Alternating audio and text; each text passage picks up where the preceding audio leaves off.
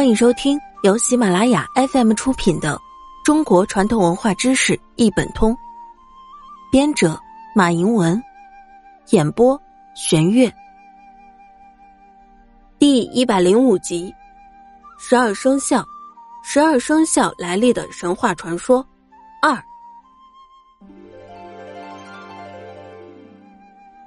老鼠没头没脑地跑到庙街，东张西望，不知道哪里去报名。平时清冷的庙街因为征选属相而变得车来人往，热闹非凡。大街小巷到处张贴着普照令，蓝天中各种鸟雀天女散花般的飞翔着，呼喊着。这时老鼠见猴子远远走了过来，猴子因为已报上名，吹着口哨，正春风得意。老鼠忙迎上前去，拱手作揖：“猴大哥，应招属相应该去哪里报名呀？”“怎么，你也想去报名属相啦？别去了，别去了！报名的队伍排得见不到尾，早就轮不到你了。”猴子好言相劝，老鼠焦急的一跺脚：“可我一定要去啊！”“你真要去啊？”猴子搔了搔脑门：“那你去贤德庙吧。”说着便蹦蹦跳跳地走了。老鼠一叠连声道谢，跌跌撞撞地赶往贤德庙。贤德庙门前报名的队伍已排得很长了，一眼看不到头。队伍里的动物们都踮着脚，不停地向前望，看看还要多久才能轮到自己。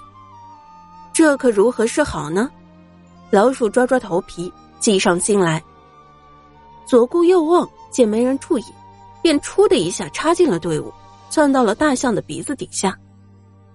老鼠不停地跳起来往前看，唉，可惜个子太矮小，只能瞧见一些动物粗壮的腿。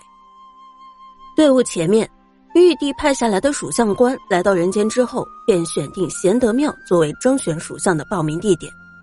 殿前喜鹊等飞鸟四处传播玉帝的旨意。此时他正严肃地坐在案桌前，朱红的桌面上摊放着一本金黄色的印章布，凡是被选上的动物就在那上面按个手印。属相官身后的墙上贴着经他严格考核后选上的动物名单，有龙、虎、牛、猴、猪、鸡、蛇、狗。这时轮到狐狸报名了。属相官低下头，认真地看了狐狸一眼。狐狸眯着双眼，对属相官妖媚的笑笑，说道：“高贵伟大、正直不阿的属相官，我是狐狸，请允许我报名。”属相官听了狐狸这话，眉毛动了一下，僵冷的面孔变得柔和起来。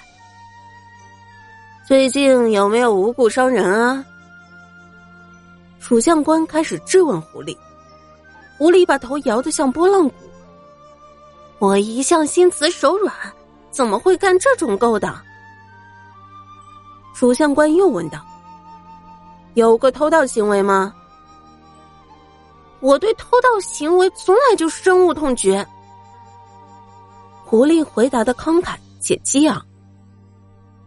属相官听了点点头，流露出赞许的目光。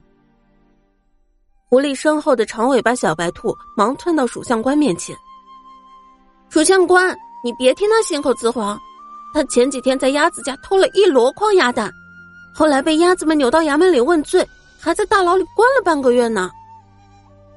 可有此事？”属相官板起面孔问狐狸：“您千万别听那兔崽子胡说，他是胡编乱造冤枉我。”狐狸虽然口里这样说，心里可紧张了，他还想狡辩。这时动物群中的马大叫道：“属相官，小白兔说的一点也不假，老狐狸想骗您呢。”其他动物也跟着起哄，并向狐狸扔小石头。狐狸抱着头狠狠地瞪了小白兔一眼：“哼，咱们走着瞧。”说着就悻悻地溜了。伶牙俐齿的小白兔顺顺利利地答完属相关的问题，通过了考核，报上了名。接着，马和羊也一一报上了名。本集播讲完毕，感谢您的收听。